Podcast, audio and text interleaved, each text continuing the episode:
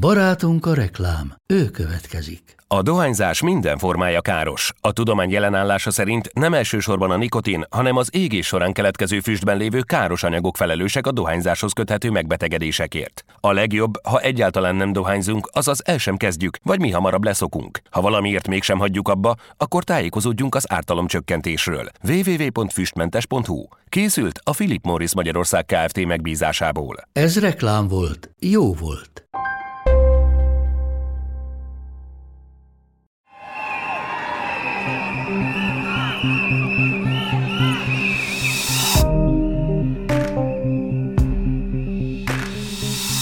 Kibeszéljük a rendszerváltást.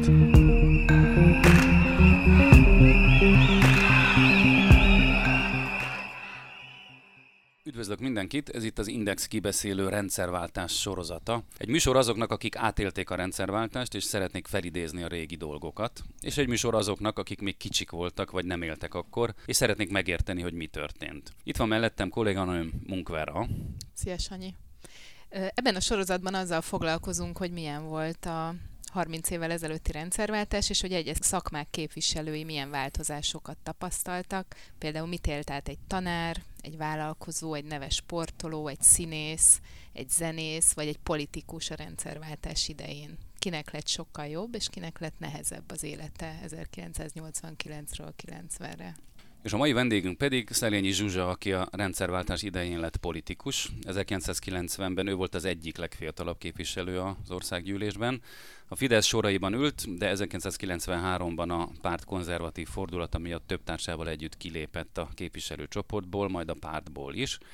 Sokáig az Európa tanácsnál dolgozott, aztán 20 év múlva egy időre visszatért a politikába, jelenleg pedig külpolitikai szakértő. Itt mielőtt a műsort kezdtük, akkor azon lamentáltunk, hogy melyik a helyes neve, Szelényi Zsuzsa vagy Szelényi Zsuzsanna, mert mind a kettőt láttuk. Melyik a helyes? Hát most szívesen hívom magam Szelényi Zsuzsának. És miért volt Zsuzsanna, mert egy időben Zsuzsannaként is szerepelt? Annak idején fontos volt, amikor még nagyon fiatalon voltam politikus, akkor fontos volt, hogy, hogy komoly ember benyomását keltsem. Ez egyébként a fiúknál is így volt, de egy nőnél aztán meg végképp. Tehát az ember a politikában mindig megpróbál autoritást sugározni, és egy ilyen hosszú, komoly név, mint ami nekem van, az ebben nagyon jól mutatott. És nagyon fiatalon, 23 évesen került ö, a tűz közelben. Egyetemre járt még, amikor ö, amikor a nagy politikába bekerült. Ez milyen élmények hatására történik egy 23 évesen, hogy egyszer csak a parlamentben találja magát? Hogy miért történt ez önnel? Nagy kérdés az igazából nem ott dölt el, illetve az már a második nagy kérdés volt. Igazából az volt a kérdés, hogy valaki hogyan keveredik be a politika csinálásba a 80-as évek végén.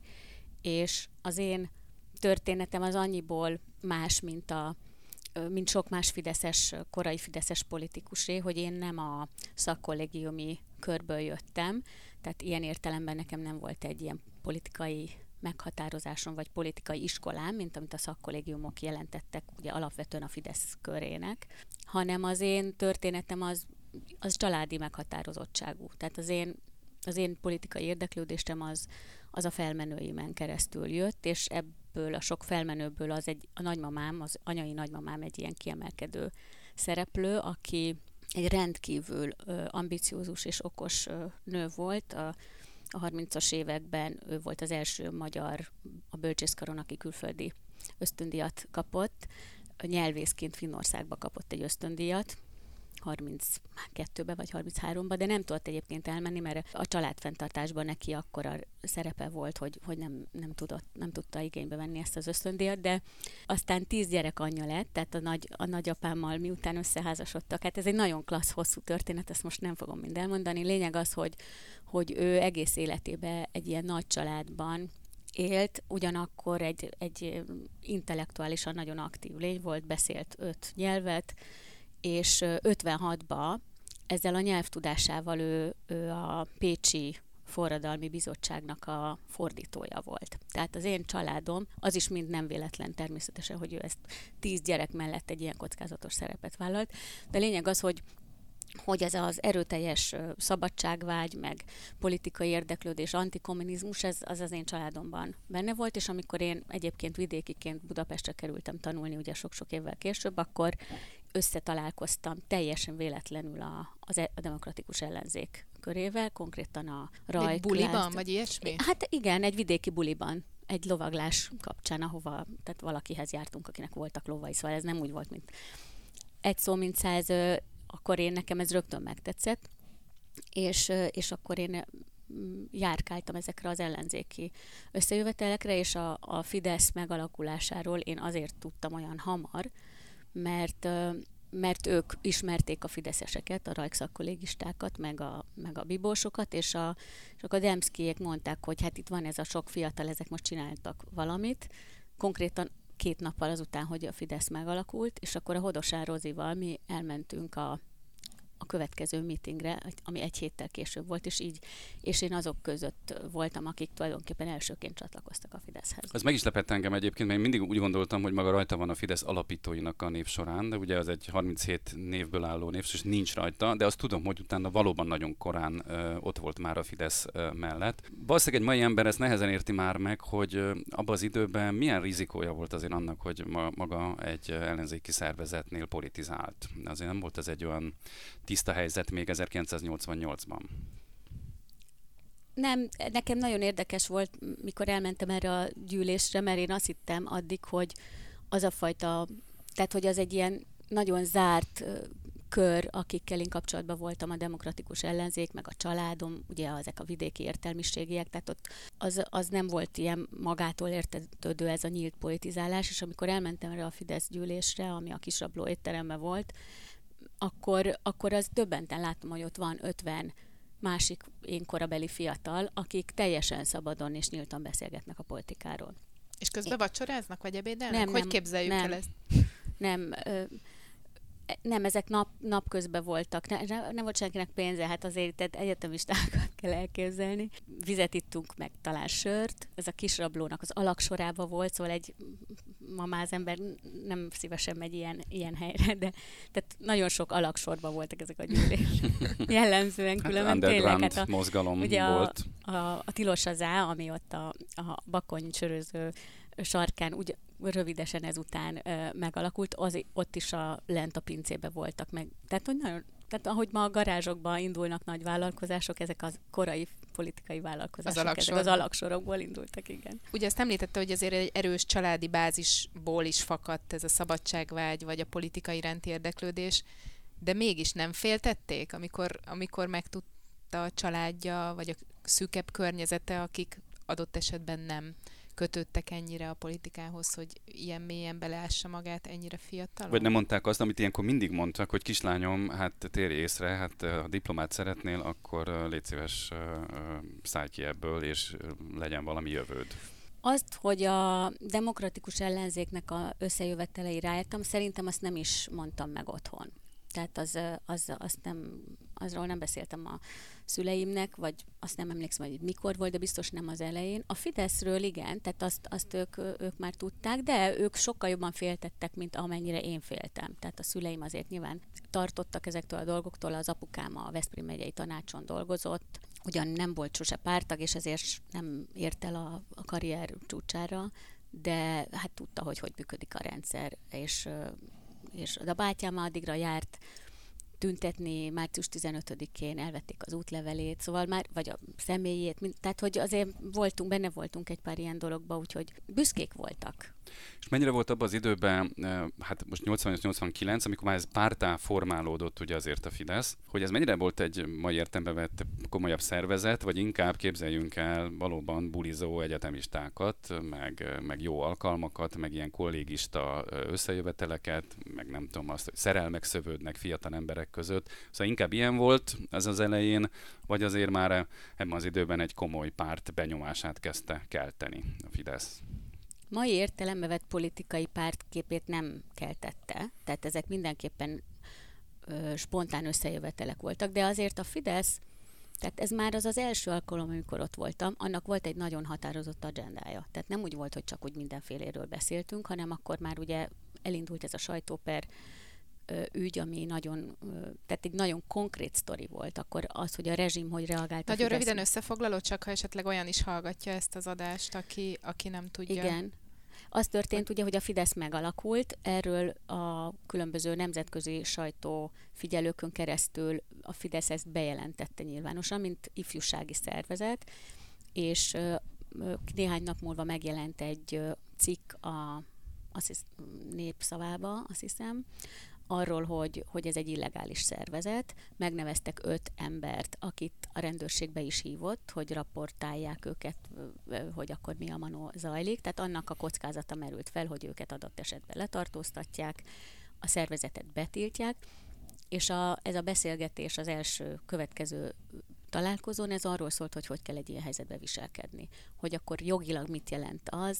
De hát a Fidesz egyébként egy ilyen joghézag alapján jött létre, mint ifjúsági szervezet, lehetett ilyet csinálni, nem tiltotta semmi.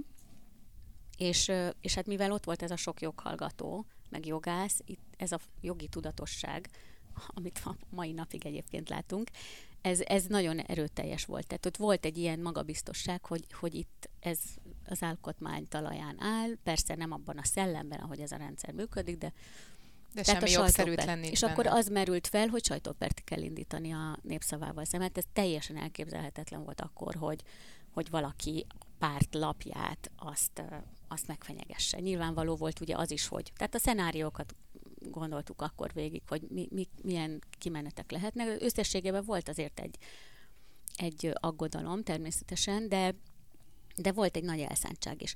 És aztán a következő hetekben ömlöttek az emberek a Fideszbe, tehát hihetetlenül elkezdett a szervezet nőni.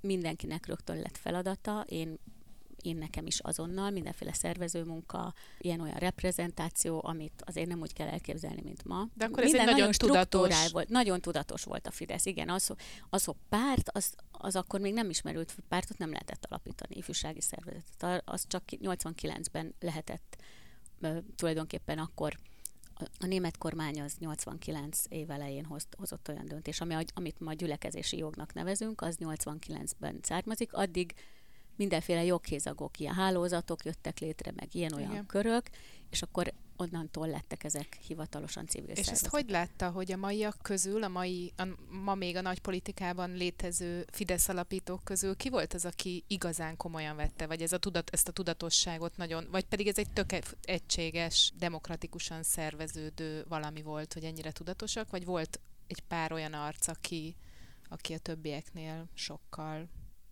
keményebben nyomta? Hát a tudatossága szerintem nagyon egyértelmű volt. Én is nagyon tudatos voltam, tehát amikor az ember odament, akkor ugye vállalta ezeket a bizonyos fajta kockázatokat.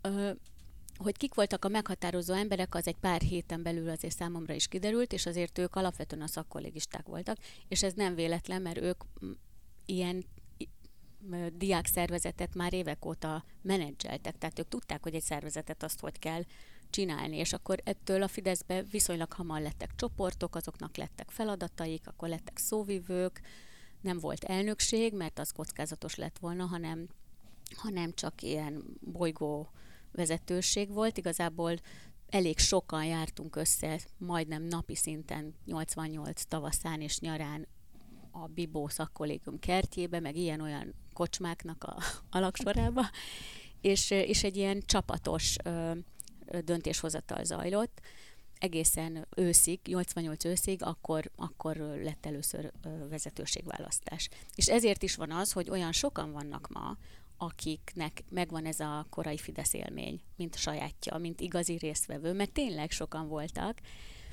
Egyébként a, a Fodor Gábor irodájába, vagy szobájába gyűjtek a belépési nyilatkozatok, tehát ő neki egy ilyen koordinátori szerepe volt. Kövér László vezette a programírási munkát már 88 tavaszától. Az Orbán Viktor nagyon hamar behívták katonának, tehát ő hónapokig nem is volt egyáltalán jelen, ő fél évig katona volt, tehát ő, ő, nem, ő nem volt ott, bár lehetett tudni, hogy ő van, meg innen Zalagerszegről innen-onnan bejelentkezett, de ő, ő a napi munkába azon a nyáron és őszön nem is vett részt. Úgyhogy sok ember volt aki ezeket a dolgokat csinálta, egy ilyen laza szerveződési formában, de elég nagy tudatossággal. Elnézést, hogy ezt firtatom, de hát maga is már kétszer emle- emlegett itt a kocsmák világát. Szóval, hogy, és ugye el is hangzott egy ilyen kérdés, ja. hogy azért mennyire volt ennek buli faktora, ennek a szerveződésnek, vagy ennek a közös munkának. Szóval nem, nem leragadnék mond... ennél a kérdésnél. Igen, hogy azért erről meséljen. Nehéz elhinni, hogy ilyen fiatal emberek csak keményen és komolyan dolgoztak és jogászkodtak. Szóval milyenek voltak ezek a fideszes bulik? Abban az értelemben, hogy ma buliról beszélünk, nem volt. Tehát én, én nem a fideszesekkel buliztam, hanem az egyetemi barátaimmal buliztam, velük jártam ö, koncertre, meg, meg moziba. A fideszesekkel viszont iszonyú sok időt töltöttünk együtt, és alapvetően politizáltunk még akkor is, ha az kocsmában zajlott. Tehát nyilván volt az egésznek egy, egy barátságos jellege, és abszolút kötöttek szerelmek, hogyha most erre a kérdésre akkor... Ez is elhangzott kérdés. Természetesen ez, ez volt, de például maguk a akiket még ma is ismerünk a Fideszből, mint meghatározó politikusok, azoknak akkor már volt családja. Tehát egy viszonylag konzervatív kör volt a bibós kör, meglepő módon.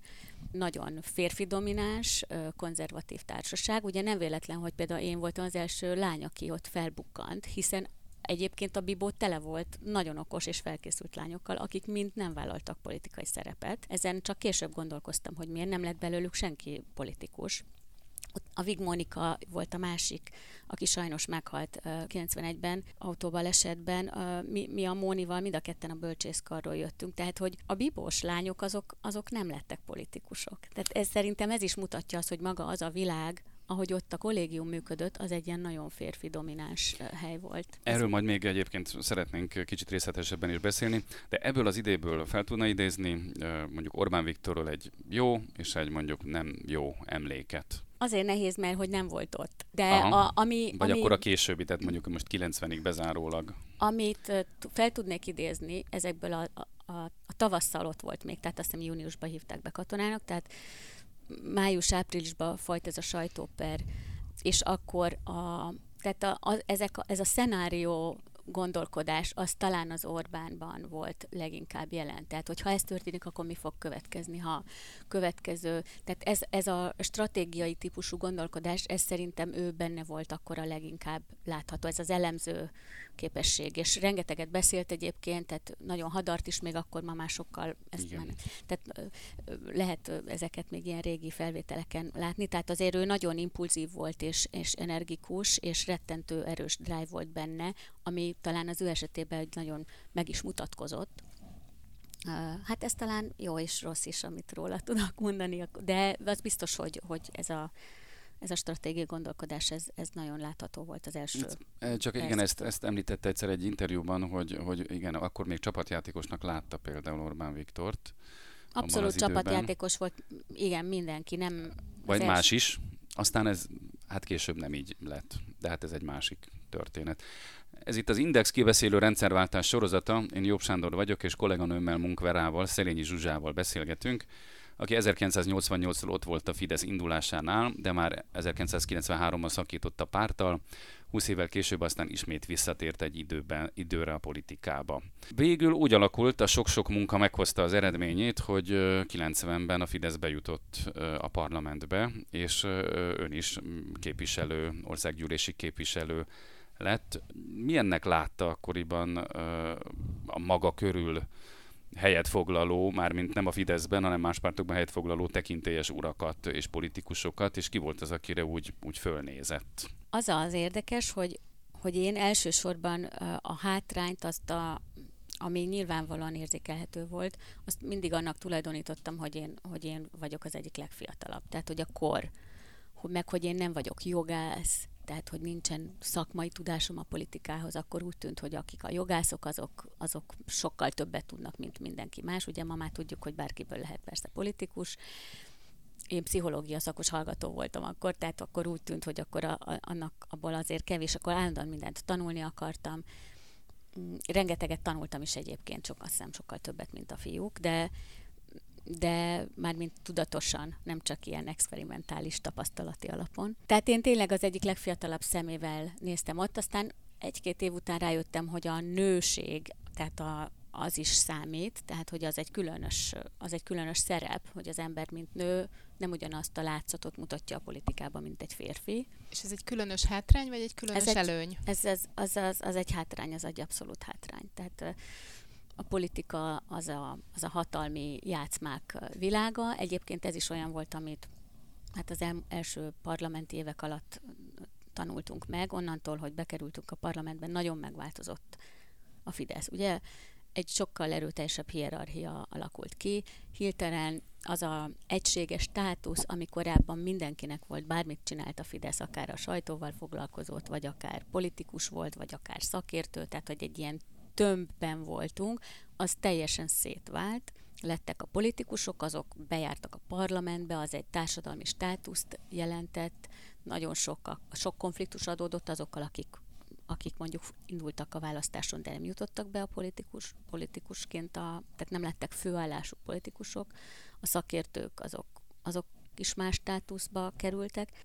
Lett pénz, a pénz erőforrások, irodák, és akkor onnantól kezdve elkezdett egy olyan belső hatalmi harc jönni, amire például én nem voltam felkészülve. Ezt például a szakkollégisták tudták. Tudták, hogy akinek van egy újsága, aki egy újságot csinál, az, az, az meghatározza, hogy miről legyen szó. Ugye az a, az a tartalmi szereplő. Tehát egy csomó ilyesmit igazából én is később, később tanultam meg, és hát nem csak én, hanem, hanem nagyon sokan, és, és ebb, ilyenkor ezek a, ezek a korábbi előnyök, hogy akkor a politikát mennyire tekintjük egy hatalmi játéktérnek, vagy mennyire a, a változtatás szinterének a, a cselekvés, a szabadság, tehát egy ilyen idealistább megközelítés, az ott nagyon látványosan kiderült. És ez már ez a korai parlamenti évekre tehetők. Tulajdonképpen viták, például, ki melyik bizottságba menjen, különböző fizetések voltak, tehát ezek az első naptól felmerültek, de ettől függetlenül két évig még nagyon ö, kiegyensúlyozott és rendkívül barátságos hangulat volt a Fidesz frakciójában, szóval nagyon jó hangulatú volt a parlamenti munka, rettentő jól éreztük magunkat együtt, igazából mindenkinek hatalmas státuszváltás volt az életében, mindenki boldog volt, mindenkinek egy új élet nyílt, egy új karrier, egy olyan, amit sosem gondoltunk korábban. Nekem is teljesen megváltozott az életem, ugye nem is lettem pszichológus, tehát hogy, hogy ez, ez, egy, ez egy egész életünket meghatározó nagy váltás volt, és ezt tud, igazából akkor tudtuk. Tehát ez egy hallatlan, izgalmas időszak volt, csupa rettentő fontos dologgal kellett foglalkozni, lehetett érezni, hogy minden, amit gondolunk vagy csinálunk, annak valamilyen értemben jelentősége van. Ezt ma már egyáltalán nem így néz ki a politika. Tehát ez, ez egy fajsúlyos időszak volt, és ezért, ezért nagyon meghatározó volt számunkra. Ezek a belső konfliktusok, ezek, ezek nekem nagyon újak voltak, és nem is voltam ebben nagyon ügyes. Visszatekintve ennyi idő után a kezdetekre, ez a hatalmas szabadságvágy, a hatalmas változtatni akarás, amit említett most az előzőekben, ebben hogy értékeli most, mekkora adag az idealizmus, és mekkora adag a tényleges eredmény, mondjuk az ön saját életében?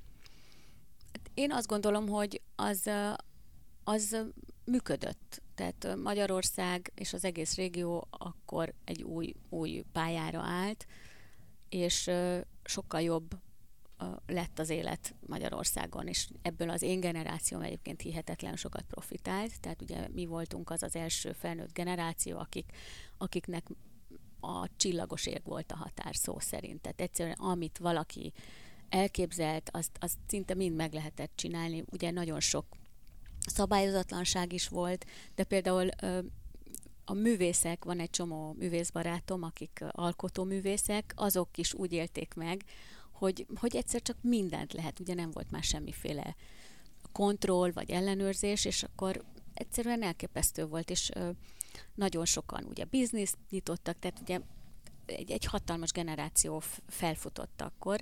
Ez van, tehát ugye függetlenül azoktól a politikai, ö, attól, hogy hogy a politika ma sokkal autoriterebb és bezárólagos, és Magyarország tulajdonképpen egy eléggé izolált ország Európában, ezt most így Németországból visszajöve eléggé jól látom. Ettől még ez az ország mégiscsak halad előre, lehet benne élni, nehezebb legalábbis az emberek egy jelentős részének karriert befutni, nagyon sok csúnyaság van, a, a egy csomó alkalmazkodási kényszer, aminek egyébként nem kéne lennie egy szabad országban, de összességében ahhoz a világhoz képest, ami, ami, ami a kommunizmus vagy szo- szocializmusnak még az enyhe puha időszakában is volt, ahol azért állandóan gondolkozni kellett, hogy az ember mit mond, ez a sorok között olvasás, én, én már ezt alig tudom értelmezni, amit még az nálam idősebbek mondanak, hogy a újságot úgy kellett írni, hogy el kellett rejteni benne a dolgokat, tehát most más probléma van a, ugye az újságírással, de, de meg a média világával, de tehát ezért ez egy alapvetően egy szabad dolog, és lehet benne. Én, én, én például nem, nem tartom magam számára korlátozónak azt a világot, ami van. Nehéz ettől elvonatkoztatni, de én úgy próbálok élni, hogy az én autonómiámat azt lehetőség szerint tudjam. Egyébként azért is kellett a Fideszből eljönnöm. Tehát végül is sok oka volt, hogy kiléptem 94-be, most jó is, hogy felhozta ezt a, dolgot, mert kicsit ráfordulunk e, erre. Hadd olvassak fel egy idézetet 1992 három tájékáról. Egyébként ez egy jól ismert idézet, de most így elsőre nem mondom meg, hogy ki írta. Dr. Simicska körül egyre több lett a fegyveres őrs, lassan kezdtünk úgy kinézni, mint valami kokainbáró rezidenciája Kolumbia alsón, meg a titok is egyre több lett, és a titkok számának emelkedésével párhuzamosan sűrűsödtek a fontos arcú fószerek, akikkel nem lehetett emberi szavakat váltani nőről, kajáról, piáról. Már megint itt vagyunk, ugye? Tudja, hogy ezt uh, ki írta? Hát talán a Molnár Péter, vagy nem. a Vera, neked beugrik? Ja, te láttad az adásmenetet. Olyannyira beugrik, hogy látom ideírva. Nem, a Bayer Zsolt. Ezt, ja, tényleg? Írta ezt uh, Simicska Lajosról. Ez Bayer Zsolt írta, ez a 90-es évek uh, valóban eleje, mert hogy így kapcsolódnék én is ehhez, hogy uh, beszéltünk Bayer. egy kicsit a rendszerváltás körüli idealizmusról, meg aztán arról, hogy azért a politika valósága az egy kicsit más kezdett lenni. Magának mikor tűnt fel először az, hogy azért uh, akár a Fideszben, hiszen azt látta, így valóban ilyen másról kezdenek szólni a dolgok, nem feltétlenül nagy demokratikus ideákról. Hát volt egy nagyon meghatározó, ugye sok-sok konfliktus volt természetesen, de mondom, ezek mind a, a kezelhetőség keretein belül voltak az első években. Már 91-ben volt egy nagyon meghatározó pillanat, amikor évelején elmentünk Sopronba egy ilyen évnyitó frakcióértekezletre, a frakció gyűlt akkor ott össze, meg pár szakértő, akik velünk dolgoztak, és én előtte sielni voltam, tehát az, az élet örömeit a téli szünetbe a Hegedűs Istvánnal és a Kósa Lajossal. És én akkor készültem a diploma dolgozatomra, és ami politikai pszichológiai témából írtam, és akkor az egyik olvasmány élményet megosztottam velük, ami egy Janice nevű fickó, aki a groupthink jelenségét leírtam, a már ez a politika tudományba is jellemző, aminek az a lényege, hogy csoportnak a belső dinamikáit elég jól le lehet írni, és hogyha ezek létrejönnek, akkor, akkor nagyon befele figyel a csoport, és tekintet nélkül van bizonyos külső hatásokra, és ez egy nagyon rossz, hibás döntéseket lehet hozni, és mondjuk ha ez mondjuk az amerikai elnök körül alakul ki, akkor abból kom- akár háborús konfliktus is lehet. Tehát ugye ezt a, ő azt hát, úgy érte, hogy mondjuk nagyon hogy nagyon zártá válik Igen. egy szervezet, és csak a saját belső Igen. hangjaira figyel, vagy Így esetleg van. a kritikára nem. Így van. Hát Igen. Most nem mondom el a részleteit, ez a groupthink. Minden esetre ezt itt meg e, felolvastam nekik, és akkor mi azt láttuk, hogy mi egy ilyen csoport vagyunk. És akkor írtunk egy poénból, leírtuk, hogy mik azok a belső konkrét sztorik, amik, amikből látszik, hogy mi és akkor én ezt leírtam, és erről egy ilyen non-paper csináltam, amit ezen a frakcióülésen szétosztottam, és már, az ül, már a második napnak a vége fele voltunk, amikor, amikor ez így, ez nem volt a hivatalos napi renden, amikor ez így előkerült, és akkor ebből elképesztő botrány lett. Mert ez rámutatott ez a kis papír, hogy itt uh, tulajdonképpen milyen módszerekkel a Kövér László és az Orbán Viktor duója milyen technikákkal manipulálja végső soron a belső működést, hogy hogy nyomják el a, a kritikus hangokat, hogy, hogy szervezik meg azokat a kicsit a periférián lévő embereket, akiknek nincsen nagyon határozott véleménye a dolgokról, azokat milyen módszerekkel állítják maguk mellé. Szóval egy csomó minden. És ezt teljesen tudatosnak látták. Ezt, és mi ezt, hát ez egy totál amatőr húzás volt ugye rögtön ezt utána mondták is nekem ott ezek a velünk dolgozó szakértők, hogy hát egy ilyet az ember nem ír le, de tulajdonképpen mi is akkor értettük meg, de főleg abból. Ez egy jó indulatú paper volt, hogy felhívjuk a figyelmet, hogy hoppá, hoppá, ha ennyire magunkba zárkozunk, akkor hülyeséget fogunk csinálni. De aztán kiderült, hogy ez a végkezdetet akkor. Tulajdonképpen, tulajdonképpen igen. Igen, és akkor eh, sajnos nincs meg nekem ez a, az a, ez a papír dolgozat azóta, de eh, hát óriási botrány lett akkor, és, és hát ott, ki, ott, ott valami eltörött.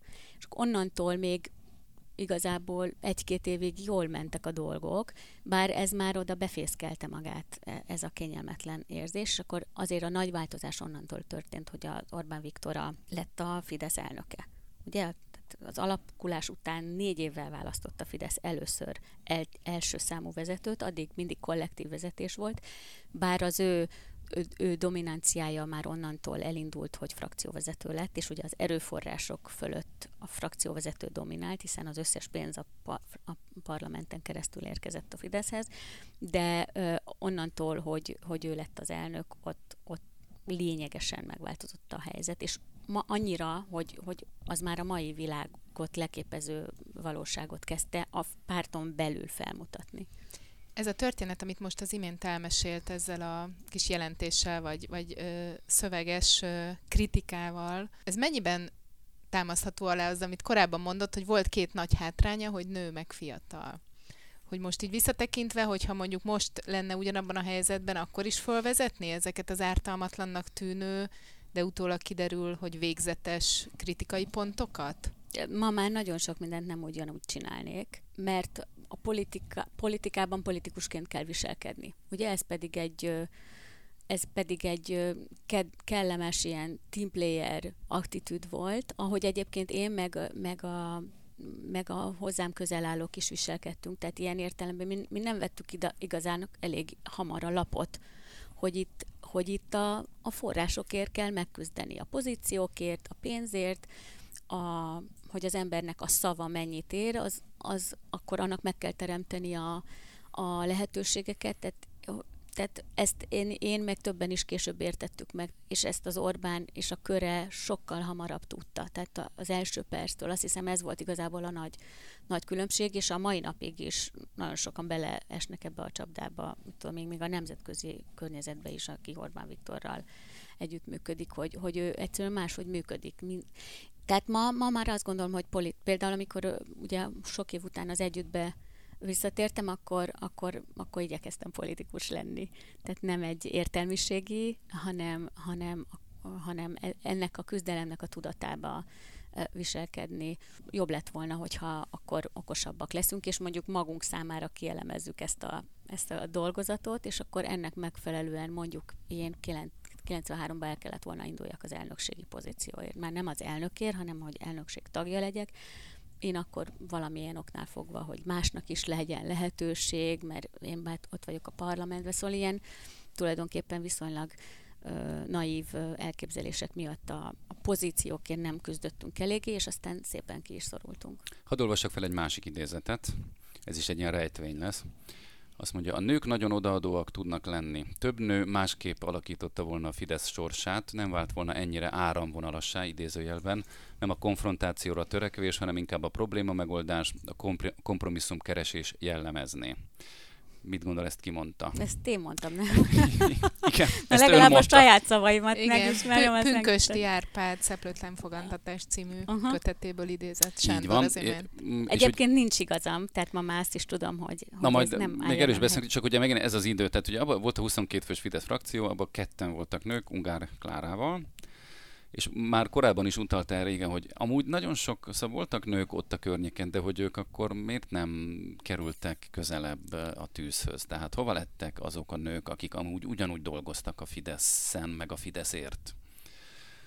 Hát a nők mindig a Fidesz körül voltak, mindig a, a szakmai, meg a támogató, meg a munkát végezték. Ez a mai napig így van a Fideszbe. A Fidesz, és ezt mi nem tudtuk megváltoztatni, egyébként a Klára, Klárát ez nem is érdekelte, akkor még ő is csak 20 évvel később értette meg, hogy ennek jelentősége van. Tehát nők akkor tudnak befolyást gyakorolni, hogyha, hogyha kritikus tömeg kisebbséget elérik a számuk, ami legalább 30 százalék. Ezt minden kisebbség tudományjal foglalkozó szakirodalom mondja. Ez más, más ugye a, ez egy bizonyos logika, hatalmi logika alapján működő világ, a politika világa, amit évszázadok, vagy évezredek óta férfiak gyakoroltak. Ettől egy-két nő tehát mi csak azt tudjuk csinálni, hogy alkalmazkodunk. Ugye, és a magyar politika egészen egyébként ma így néz ki, hiszen a Magyarországon 12%-nál több nő még a parlamentben sosem volt, a kritikus szám pedig 25-30%. Tehát minden pártban Magyarországon a magát nőbarát pártnak tekintő pártokban is alapvetően férfi logika mentén működik a világ, odáig, hogy, hogy hogy van az embernek az ideje beosztva, hogy ez mennyire veszi tekintetbe azt, hogy az embernek családja van, hát egy férfi az reggeltől estig tud dolgozni, egy nő meg soha nem teheti ezt. De ez nem csak erről szól, ez inkább attitűdökről.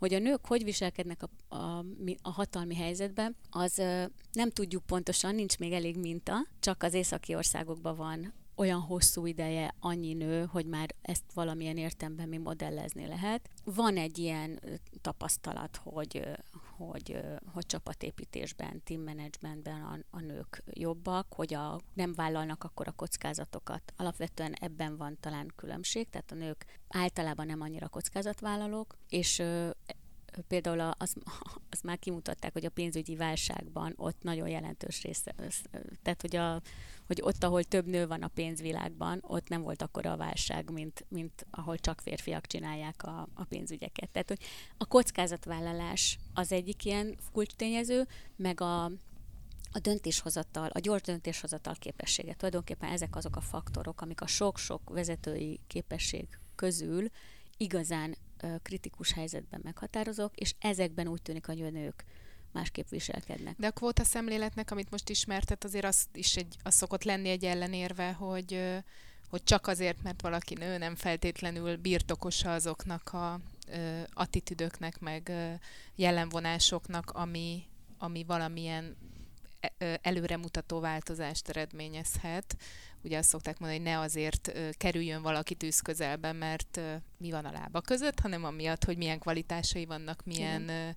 háttere, milyen edukációs környezete, de ebben az esetben ez föl sem merült. Tehát 22, egy 22 fős frakcióban két nő valóban igazából ezek a problémák gondolom fel sem merültek, végig se gondolták, fel se vetődött felteszem én, hogy ez így volt, vagy amikor eldőlt, hogy ki kerülhet majd be, ugye azt amikor ez a 20-as lista eldőlt az, első, a választás, az első választás első fordulója után már tudták, hogy 20 ben vannak a parlamentbe, ön is, akkor ott a listállításnál felmerült ez szempontként, hogy milyen Én szerintem nemű a, nevek szerepeljenek ezen a, a listán? A kvóta az, az eleve Magyarországra sokkal később tette be a lábát.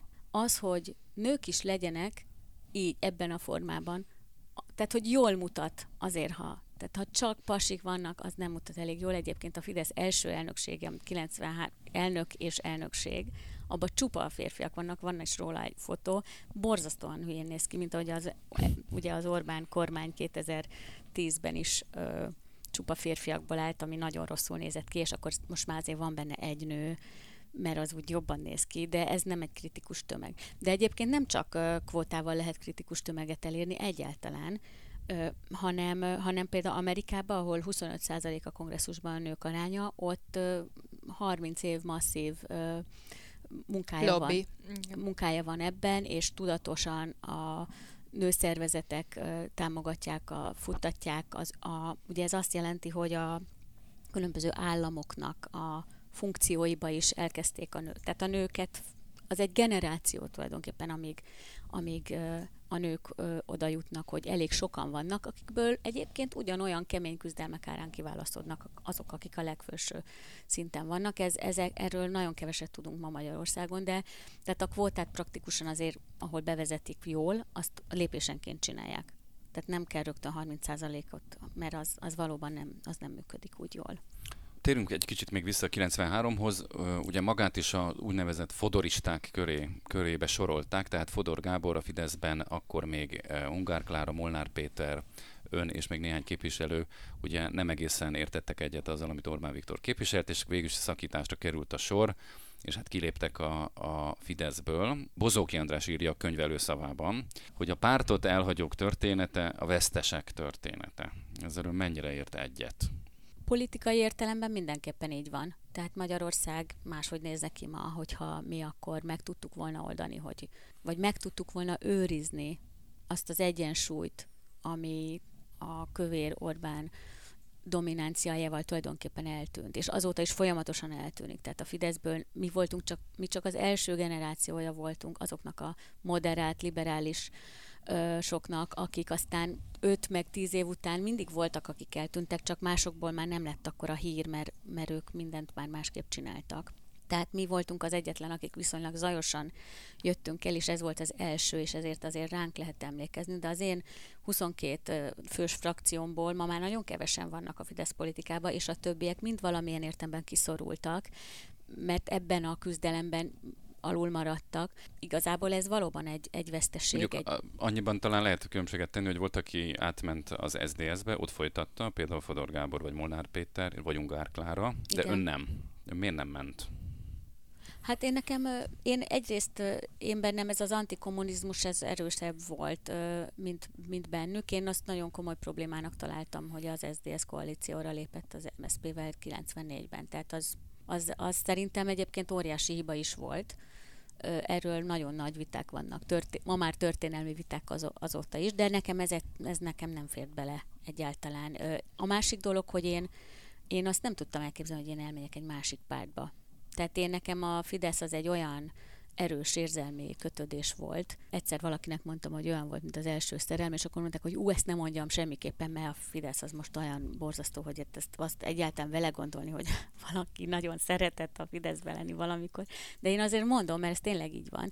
Jó, jó ideje egy lezárt szakasza az életemnek, de akkor az engert nem nagyon megviseltett, és tulajdonképpen amíg az első gyerekem meg nem született, ami 96-ban volt, addig, addig én, nekem az egy, egy gyászidőszak volt érzelmileg, közben férhez mentem, és a családi életem bontakozott, nem voltam boldogtalan, de és azon kívül én, én viszonylag hamar találtam egy másik karriert, ami mert én még olyan fiatal voltam, hogy tulajdonképpen nulláról tudtam majdnem újra kezdeni, de érzelmileg attól még ez engem nem megviselt, és, és nem szóba se jött, hogy én egy másik, tehát az volt nekem az út, hogy, hogy, hogy elmenjek ebből a politika világából. Ugye ebben a műsorban Szelényi Zsuzsával beszélgetünk a rendszerváltásról, aki épp azt mondta, hogy hogy nem akart másik pártba belépni, amit miután a Fideszt elhagyta, de aztán 2013-ban mégiscsak ez megtörtént, és visszatért a nagy politikába az együtt képviseletében Bajnai Gordon mellett. Mi változott akkor? Tehát volt egy karrierje, és aztán ha jól értettem, csalódott, elgyászolta azt az időszakot. Mi változott? Szépen lezártam, igen. Igen, nagyon kellően eltávolodott tőlem az érzelmileg, és sose gondoltam, hogy újra fogok politizálni. Ugye majdnem 20 év telik el. 20. Igen. Igen, éppenséggel. Tehát kicsit kevesebb, mert, mert 12-ben kezdtünk el a Gordonnal dolgozni, és én 2010-ig az Európa Tanácsnál dolgoztam.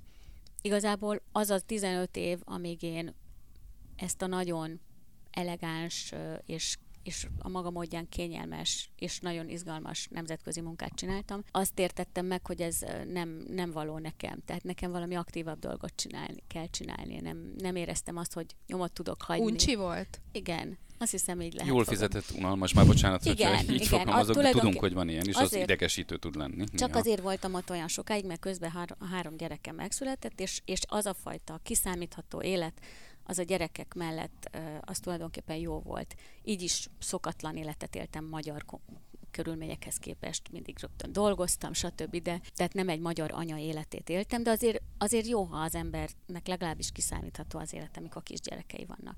De aztán, mikor már a harmadik gyerekem is pár éves volt, akkor, akkor már ez annyira nyilvánvaló volt, hogy nekem el kell onnan jönnöm, és akkor nem tudtam, hogy mit csináljak. És azt el, elmentem tanulni. Elmentem Amerikába egy, egy ilyen részben táv, részben ott lévős egyetemi kurzusra, ami egy ilyen MBA típusú kurzus volt, és akkor én ott tulajdonképpen megértettem, hogy engem a politika érdekel valójában, a politika csinálás. És utána egy-két évet dolgoztam a, a Észak-Afrikában, az arab tavasz országaiban, tehát az, az ott tudtam használni az Európa Tanácsnál szerzett tapasztalataimat, és, és rettentő izgalmas volt, hogy ott hogy nyílik meg egy ilyen új világ, és civil szervezetekkel dolgoztam, hogy hogy kell szervezetet építeni, a politikába ö, részt venni, egész addig, amíg a Gordon el nem döntötte, hogy ő indul, és akkor ö, mi ismertük egymást régebben, és ő és akkor hát ez teljesen nyilvánvaló volt, hogy akkor én nekem itt van, van dolgom. És akkor milyen volt így 20 év után visszacsöppenni a politikába, ráadásul egy érdekes műfaj lehetett ez, mert hogy az együttben is szerintem elég sok fiatal volt akkor. És ugye maga annak idején 20 éve azelőtt nagyon fiatalként kezdte, most meg na, valószínűleg nagyon fiatalokkal találkozott. Mit látott rajtuk? Mennyiben csinálták ők másképpen a politikát? Tehát Szerényi Zsuzsa politizálásához mindig az járul hozzá, hogy 20 éves körüli arcok veszik körül a politikában. Igen. Nem, azért nem voltak annyira fiatalok, de olyan 30-asok voltak a, a, az együttnek a, a dandárja. Hát ez egy teljesen más világ volt, és ami, tehát az én szerepem ebben az teljesen egyértelmű volt, hogy én az idősebbek közé tartozom, és nem csak az idősebbek közé, hanem azok közé, akik már azért láttak politikát. Tehát itt a korosztályon kívül rengeteg amatőr, amatőr jött be, a Millás, ugye, akik, akik fel, fel elindultak aktivizmusba a 2010-es évek után, ő nekik azért ilyen értelme szervezetépítésbe, politika csinálásban nem volt tapasztalat. Az enyém meg, meg még mindig számított, mert részben azért is, mert azért utólag persze sok mindent megértettem, kielemeztem, sokat beszéltünk, leírtuk, tehát hogy, hogy, hogy, hogy, hogy mit csináltunk jól, mit nem. Ami új volt nekem, az az, az hogy, hogy nagyon-nagyon megváltozott a politika világa, megváltozott a, az a, politika intellektuális világa teljesen eltűnt, egy, ez a profi, célorientált, üzenetközpontú, gyors, ma reggel megnézzük, mi lesz, pak, pak, pak, csináljuk, nyilatkozunk, visszajövünk, tehát hogy az, az engem mindig ezt kellett nekem egyfelől megtanulni, tehát hogy ebbe én integrálódni tudjak, hogy ez, ez a napi szinten zajlanak a napi események, a reflexiók. A...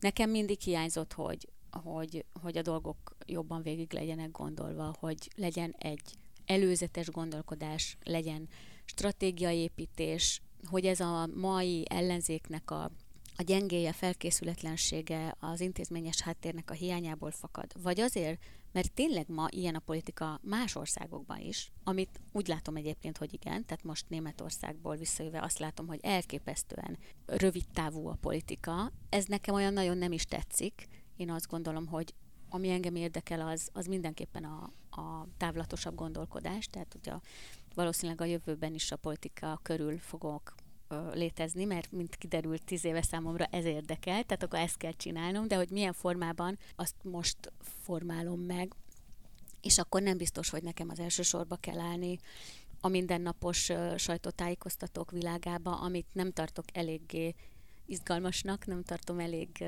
mélynek, vagy, vagy előremutatónak. Ez fontos volt, meg hát az, hogy, hogy nagyon sok ember bukkan fel a politikába ma, és megint csak nem csak Magyarországon, hát nézd meg Szlovákiát, a környékbeli országokat, új pártok jönnek, mennek ezekbe, nem történet nélküli emberek, de konkrétan a politika csinálás tekintetében új emberek jönnek be tömegével, rengeteg amatőrizmust ö, ö, hozva, ami részben persze jó, de azért a, az optimális az, amikor kombinációja van a, a reflexeknek, a tudásnak, a, a, az intézményes tudásnak a politikába. Ezt, ezt, én ezt próbáltam az együttbe is behozni, de nagyon nehezen ment persze, mert a fiatalok nem érdeklik, fiatalabbakat nem érdekli, hogy mi volt korábban a, politika mindig nagyon or, orientált. Szerintem nagyon érdekes, hogy mi volt korábban, mert nagyon sokat lehet belőle tanulni.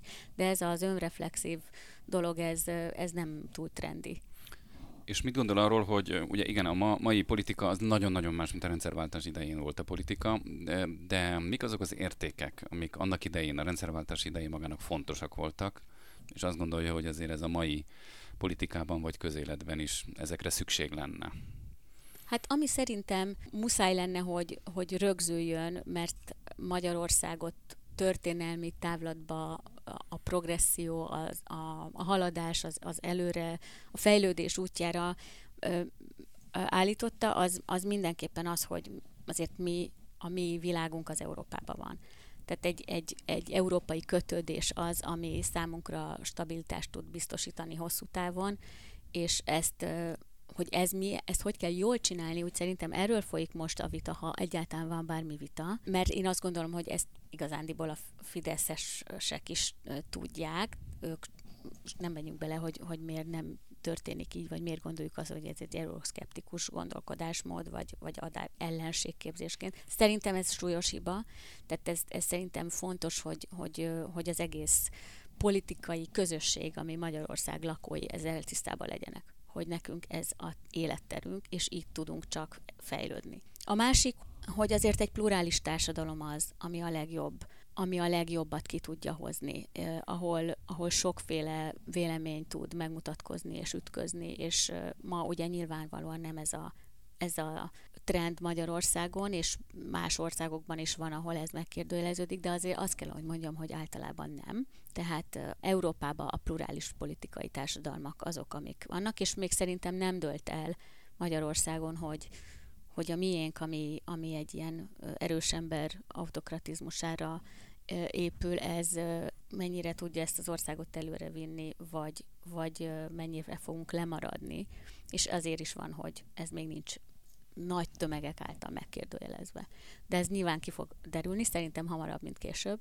De azt gondolom, hogy ezek, ezek, ezek nélkül nem nagyon fogunk tudni tovább lépni, és ez, ez fontos lenne, hogy, hogy minden politikai generáció lássa. Köszönjük Szelényi Zsuzsának, hogy elfogadta a meghívásunkat. Köszönjük szépen. Kövessék a rendszerváltás sorozatunk többi adását is, amelyekben mások mellett Konzsuzsa énekessel, Bolyár Gábor vállalkozóval, vagy a Török Ferenc Fábián László öttusázó párossal is beszélgetünk. A podcastünk meghallgatható Spotify-on, iTunes-on és az Index podcastjai között is. Arra szeretnénk kérni önöket, hogyha a podcast alkalmazásuk arra kéri önöket, akkor értékeljenek minket pozitívan. Köszönjük a figyelmet. Köszönjük Zsuzsának, hogy velünk volt. Nagyon szépen köszönöm a lehetőséget. Viszontlátásra. Viszlát. Viszontlátásra. A műsor a Béton partnere.